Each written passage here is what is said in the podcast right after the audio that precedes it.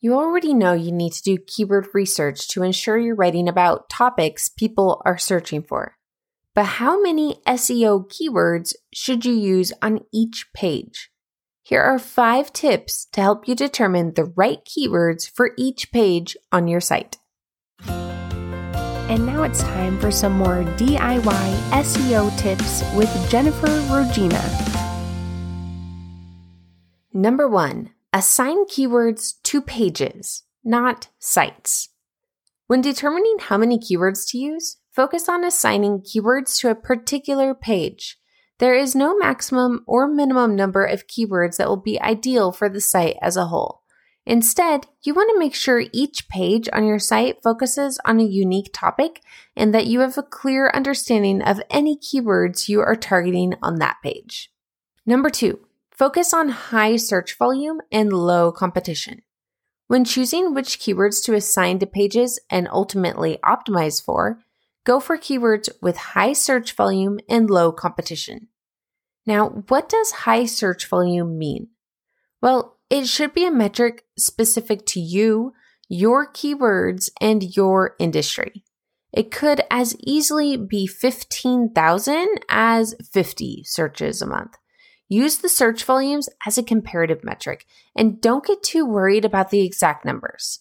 The tools used to gather these metrics aren't perfect. So instead, use the metrics to compare your keywords to each other. If the tool reports any search volume for a word, it could still be worth focusing on for you. Looking at the keyword difficulty or competition metric can also help you determine which keywords to focus on. Often, terms with the highest search volumes are also the most competitive.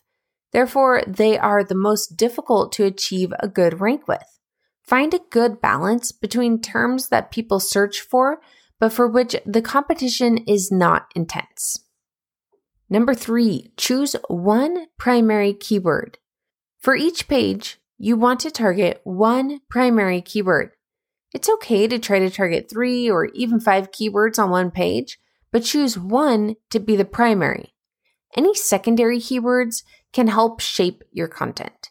You can use them to create sections in your content by inserting the secondary keyword in a subheading and then in the paragraphs directly below it. The rest of the article, however, would be optimized for the primary keyword. Number four, you'll rank for more than you target. Each page will end up ranking for many more keywords than just the one primary you targeted for it. But that helps you keep your page focused on a specific topic.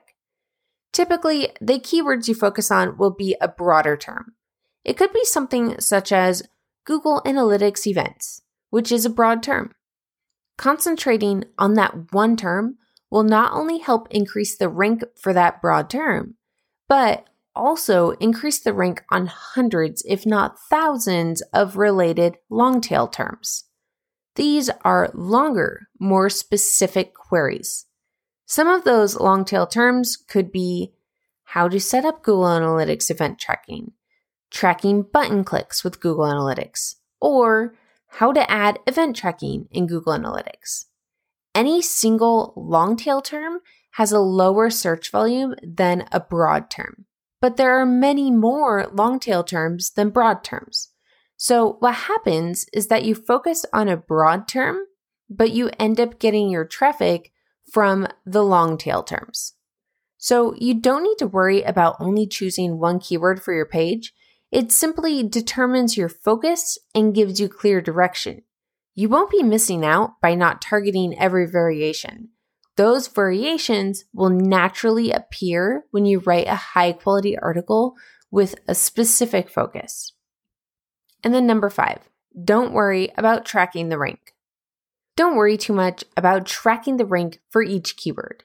Just use the keyword as your guide when you're creating content to make sure you're focusing on topics people are looking for. It's fun to see if the keyword you targeted ends up ranking on the first page but it isn't all that helpful to track it. Search rankings can vary greatly depending on location and personalization. Instead of getting too carried away with trying to track keyword rankings, monitor the traffic your content receives.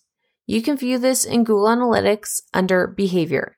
If your content is receiving views, if people are spending time on the page, and if that's generating conversions, you know the topic resonates well with your audience and you should create more content like it.